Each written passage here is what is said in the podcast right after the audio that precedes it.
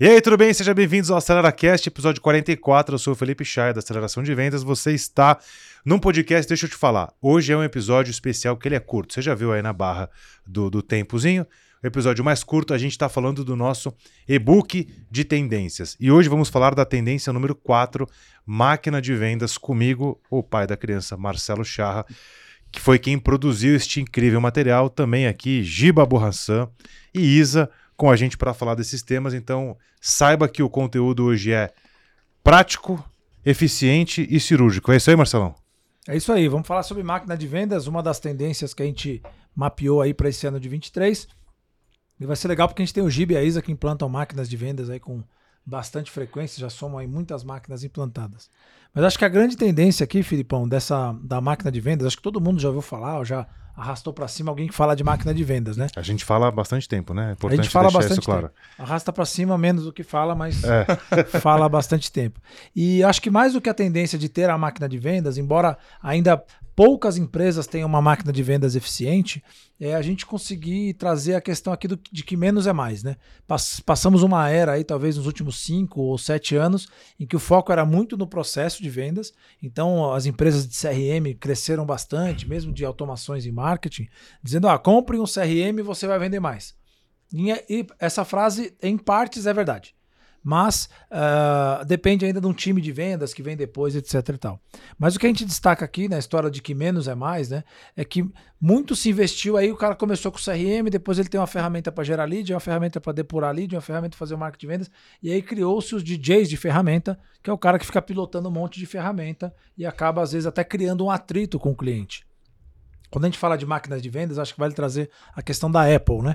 Quando você vai na loja da Apple, ela tem, beleza, tem um layout diferente, etc e tal, mas ninguém viu um caixa na loja da Apple. A loja da Apple não tem caixa. E a grande diferença da experiência da loja da Apple é o fato de não ter atrito. Então, a primeira dica aqui fica no menos é mais, na máquina de vendas, é cuidado com os atritos que você eventualmente cria para o seu cliente, querendo automatizar tanto o processo, corre o risco, primeiro, de criar atritos e segundo, de desumanizar o processo. Eu quero ser tão efetivo, tão efetivo que eu não, não consigo ter, é, é, de fato, eficiência nesse processo. Né? E uh, eu acho que a outra questão importante aí é olhar para o que tem de melhoria no seu processo de vendas. Como tendência, a gente vê os CRM sendo implantados, mas usa-se 20% do CRM. Acho que tem um caso interessante, né, Giba? A gente pode contar aqui, talvez sem contar o santo, né?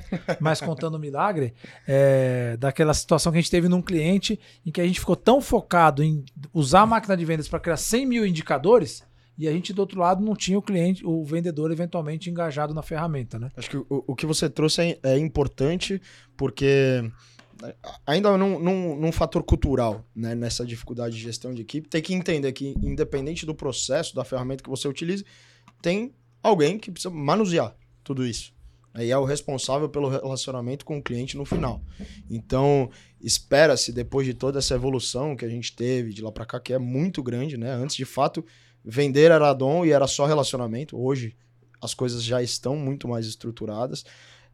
Mas ainda espera-se que o processo gerencie as pessoas. E não, você precisa utilizar o processo como uma ferramenta para a evolução da gestão dessas pessoas e para que você consiga explorar o maior potencial delas onde elas são boas. Que é ou em abrir novas oportunidades, ou em manter uma boa gestão de carteira, ou em uh, cuidar da parte final da venda ali, que é o fechamento do contrato com o cliente. Então, passam, passamos por, por, por, por essa situação e, e, é um pouco costumeiro né, cara, vamos, vamos criar menos indicadores. A gente já está num processo de evolução dessa máquina. Como que a gente consegue determinar quais são as etapas principais do projeto, quais são os detalhes é, fundamentais que você precisa captar para que você não estimule o vendedor a ficar ali só preenchendo o CRM. A gente até passou também por um questionamento esses dias num determinado projeto, né, Isa? Que é, ah, já me passei, ah, um, um cliente indagou, conheci muito vendedor bom de preencher CRM e ruim de vender. E normalmente os vendedores que são bons de vender não preenchem CRM. Isso, em partes, às vezes é verdade, mas a gente tenta quebrar esse, esse mito aqui. Deixa eu só voltar uma página aqui, fazendo um exemplo. A gente quer comprar uma máquina de café da Nespresso, por exemplo. Eu sei que eu compro ela, escolho o modelo, se ela é 110, 220, a cor, se é aquela cápsula antiga ou a nova, eu ponho na minha sala, ponho onde eu quiser, aperto o botão, sai o café do meu gosto. Uhum. A máquina de vendas. O que é uma máquina de vendas? Para quem está ouvindo a gente aqui, fala, cara, os caras estão falando de máquina. Qual o tamanho desse negócio? Que, para que serve? Como é que funciona? É, quanto tempo demora para instalar essa máquina? Eu compro, já vem pronta? Qual o tamanho do time que eu preciso para operar essa máquina? Porque o cara tá vendo a gente aqui e falou, pô, os caras da aceleração de vendas, aceleração de vendas, o Marcelão fala que se contratar a gente e não conseguir acelerar vendas, a gente fecha a empresa, né? É isso. Pô, é venda mais, venda melhor, Comprovadamente. É isso aí. Ó, já virou uma, como chama? Uma vinheta isso daí, vocês deixam anotado. Aliás, a gente precisa incluir uma tendência aqui da saúde mental dos vendedores. A tendência 21 aqui. Certo? Tendência 21 no forno. Ó, tendência 21. Tendência 21 no forno, vocês estão vendo ao vivo. Só para quem quando a gente fala podcast, né? Para quem podcast. Porque quando a gente fala vender mais e melhor, é mais e melhor para a empresa, mas também para o funcionário, para o colaborador ou para o vendedor, né? Então, em Exatamente. breve, um conteúdo quentinho saindo sobre isso. Então, assim, de forma rápida, como se a máquina de vendas fosse um, um remédio na, na, E ela é um remédio para vender mais e melhor, comprovadamente. E na bula dela, o que, que estaria escrito, assim, de forma bastante é, pragmática? O que, que vocês diriam? O que é, para que serve, quanto tempo de instalação e qual a estrutura que eu preciso para rodar essa máquina de venda? O que é, é a, a processualização das etapas que você tem para a venda do seu produto ou serviço do seu cliente. Então, de fato, a gente modula a máquina para que você consiga colocar é, um cliente no início do processo, um potencial cliente no início do processo e fazer é, com que da forma mais fluida ele saia como com um, contrato assinado ou um produto comprado. Legal. E isso não tem um, um formato é, ideal. A gente tem uma estrutura ideal, mas a gente personaliza isso de acordo com a necessidade do cliente, sempre, que é um pouco do que a gente estava falando aqui. Quais são as informações fundamentais para você, quais são as etapas fundamentais para você e qual é a rotina de governança e gestão do seu time ideal para que esse processo seja fluido, porque essa fluidez é o que permite ganhar eficiência. Sem isso, perde-se eficiência. Então a gente tenta trazer eficiência para o processo comercial. Então o que a gente está dizendo, o SSF, o Sales Science Framework, que o Marcelo criou no passado, adaptado a um frame que vocês entram com ele meio pré-setado, fazem uma etapa de investigação dentro do cliente e entendem quais são os processos que mais fazem sentido para que aquele cliente possa ganhar novos clientes. Vender mais produto ou vender mais serviço. Legal, gostei, entendi. Poxa, seja produto ou serviço, é, quero, quero instalar. Um dia, uma semana, oito semanas, um ano, dez anos, como é que funciona? Quanto tempo? o ideal, né, e é o que a gente propõe, é fazer isso em oito semanas. Obviamente que isso varia, né, de empresa para empresa, dependendo do, do tempo que a gente conseguir coletar as informações ali dentro e da devolutiva, né, do material, dos dados solicitados. Mas a ideia é que a gente vá, compreenda esse processo, então entenda as melhores práticas que já são é, executadas por alguns dos vendedores e as melhores práticas em cada etapa do, do funil. Então, por exemplo, algum vai executar melhor a etapa de entrada, algum vai executar melhor a etapa da negociação. Então, a gente entender essas melhores práticas para colocar um processo de ponta a ponta é, da melhor forma possível. E aí, isso geralmente é feito em torno de oito semanas é, em cada um dos nossos clientes. Então, assim, a gente está falando que o funil é importante, contrata ali oito semanas tal, mas eu sei que tem uma questão dentro do, do, dessa máquina de vendas que são as etapas. E tem lá, por exemplo, gatilho de passagem, é, algumas informações mais técnicas que eventualmente não ficam tão claras no processo. Queria que você falasse um pouquinho é, dessas, dessas nuances que aparecem dentro do, das etapas. Então, a função disso dentro do playbook é justamente depois da gente traduzir essas melhores práticas em etapas, é a gente deixar claro as regras do processo. Porque assim a gente deixa todos os vendedores na mesma página quanto ao que é um lead, o que é um prospect, ou quem está numa certa etapa já da negociação, porque assim a gente torna o processo mais fluido e claro para para todo mundo, inclusive alguém, um gerente que quiser checar de fora em que etapa que está da negociação, em que etapa da venda que se encontra aquele card. Então a gente vai tirar o achismo do processo e vai colocar uma coisa, uma coisa bastante exata. Exatamente. Marcelão, você colocou aqui na tendência número 4 do, do, do nosso material, tendência número 4, máquina de vendas. Mas ela não é uma coisa que veio, né, de. caiu do, do universo, do céu agora. É, e ainda assim ela foi uma coisa é, bastante importante no nosso, no nosso material. Por quê?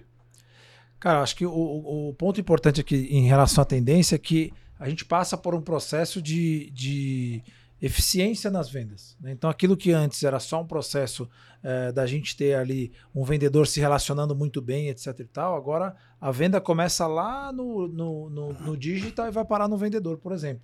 Então, é, eu acho que a, a, grande tendência não é a máquina em si, porque isso já é antigo. A tendência está na eficiência dessa máquina e principalmente na evolução do vendedor em colar com essa máquina. Então, talvez eu falaria de eficiência do processo de venda junto com o engajamento do vendedor. Acho que esses são dois pontos relevantes aí que tornam a máquina de vendas uma tendência, não como uma novidade, mas que muita gente já tem e hoje é pouco aproveitada. Então, seja pela questão de melhoria de eficiência, porque os concorrentes estão cada vez mais é, é, vorazes, vamos dizer assim, até tem uma das tendências que é a comoditização. Então, seu diferencial pode ser uma máquina de vendas boa e bem feita. Então, a máquina de vendas por si só era uma novidade. Hoje é a máquina de vendas bem feita. E por outro lado, o engajamento nessa máquina de vendas. Por isso que fazer menos com mais é a grande parada dessa história, né? Acho que o Giba pode dar, dar um exemplo claro aí também de como é que é, como não simplificar com o CRM, né? É, o, um, um pouco do que você está trazendo, acho que esse ganho de eficiência, ele vem vem sido, sendo percebido porque a tendência do, do CRM é ele virar um super app como hoje os que você vê aí para pedir um monte de coisa no seu celular. Antes, você fazia uma coisa em cada aplicativo. E aí os aplicativos vão ficando mais inteligentes, entendem que para manter um, um, maior engajamento ali do cliente, precisam colocar tudo para dentro. O CRM também está fazendo isso. Então, antes você tinha um para gerar lead, um para é, fazer inbound, o outro para controlar vendas, o outro pós-vendas. E os CRMs já estão começando a contemplar todas as etapas, desde a captura de um potencial lead até a gestão do cliente, dentro de uma ferramenta só. Isso naturalmente já vem trazendo mais eficiência para o processo. É, e a gente vê que com essa eficiência, a gente tem um, um caso, por exemplo, que é, surpreendeu, a gente conseguiu um, um ROI de 20 vezes o valor do nosso projeto num prazo de dois meses. Porque você pega, tem casos que o cliente não faz, trata a venda só como relacionamento. A partir do momento que ele ganha um mínimo de eficiência, cara, isso para ele já dá um retorno é, super expressivo. Acho que nesse caso aí também tem uma das tendências que a gente vai falar de ABM, né? Mas acho que mais do que eficiência, nesse caso a gente começou a atuar em mercados que a gente supunha que não existiam. Uhum. E aí o fato de ter um processo e dentro do processo está prospectar novos clientes, na prospecção de novos clientes identificou-se um cliente que deu 20 vezes o valor de investimento do projeto. Exato. E aí você pega um comportamento que está mudando junto com essa tendência, um pouco da falta de engajamento que você ainda tem de resistência das equipes é porque a percepção sobre o CRM, sobre como você tem um milhão de ferramentas, tinha, né, agora as coisas estão melhorando, parece que é só para um controle, parece que é só para uma parte burocrática né, de gestão. Agora não. Como você começa a ter resultado, naturalmente, cara, quando você vê que uma ferramenta, um processo, tá te fazendo, no final das contas, ganhar mais né, ganhar mais e melhor, comprovadamente. Comprovadamente. É, você começa a perceber todo o processo e todas as ferramentas como um parceiro. Então, essa evolução, que é natural, né, porque essa questão de processualização ela é recente, né, talvez tenha aí uma, uma década ou menos que as coisas começaram a ganhar força. É, é natural que agora as pessoas também com, comecem a ter uma visão diferente sobre toda essa eficiência que se pode ter com uma máquina de vendas te ajudando. Uma máquina de vendas bem azeitada, usar o linguajar aqui que é mais popular, bem azeitada, ela quebra um pouco aquela história de que o produto é bom e é só vender, hum. né? Perfeito. Para a gente fechar aqui o nosso papo, você sempre fala isso, acho um insight muito legal. É, queria que você contasse um pouquinho aí para quem está ouvindo e falar, pô, legal, será que eu contrato uma máquina? Não, será que é, será que é um custo? Será que é um investimento? Né? Por que, que eu vou fazer isso? Está eu... tudo, tá tudo tranquilo aqui? É, a gente sempre brinca que o produto é bom e é só vender. No fundo, é, o, o, só vender, como a gente disse, a questão da comoditização. Então, seu produto é bom, mas tem mais outros 100 que são tão bons, iguais ou às vezes até melhores. Então, o seu diferencial provavelmente vai vir do processo de vendas.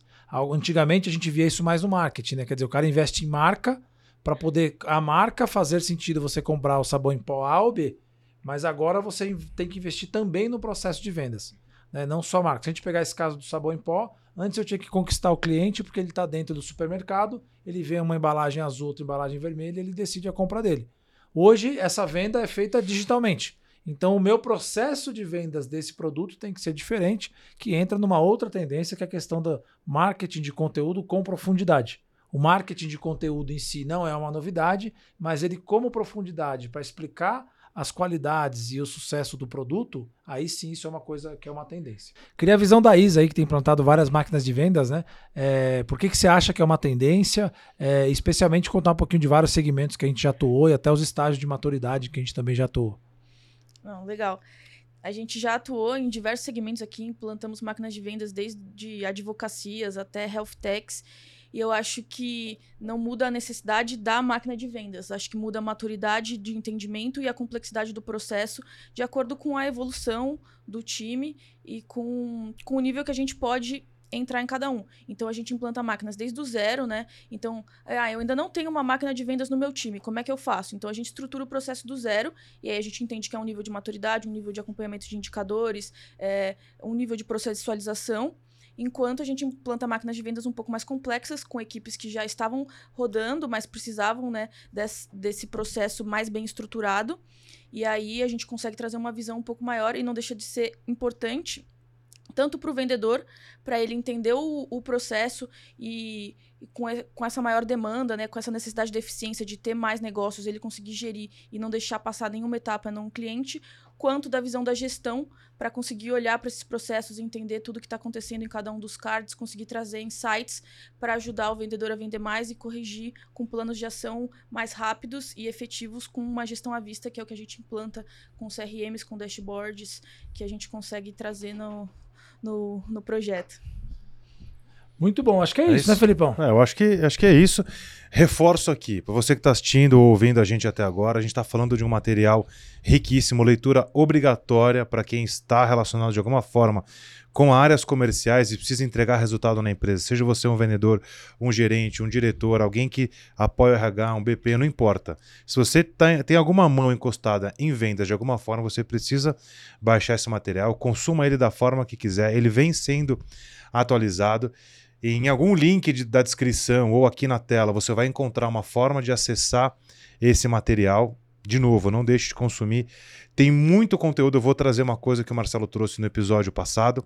Tem muito conteúdo, muito conhecimento no mundo hoje à disposição e o que a gente oferece para você, principalmente pela visão do Marcelo, com tanto tempo de experiência nesse segmento, é um filtro. Um filtro para você organizar os seus projetos. Eu não tenho dúvida que se você pegar das 20 tendências, ou 21 que a gente vai atualizar agora, e usar pelo menos 3 ou 4, você já começa a observar resultados ali no, no, na, na, última linha do seu negócio. Não tenho a menor dúvida. É isso? É isso. Muito bom. Tem algum recado? Se quiser implementar a máquina de vendas. Perfeito. Se você gostou disso, está interessado, quer bater um papo com a gente para entender um pouco mais, procura o nosso comercial, você vai ter os contatos aqui. Pode ser pelo Instagram, pode ser pelo WhatsApp, pode ser pelo nosso site, por onde você achar melhor. Marca uma reunião e a gente vai ter o maior prazer em te atender para te explicar muito mais de como que a sua empresa pode vender mais, melhor. Comprovadamente. Comprovadamente. Conte com a gente. Esse foi o AceleraCast, episódio 44. Tamo junto, até a próxima. Vendas, vendas, vendas. Uou!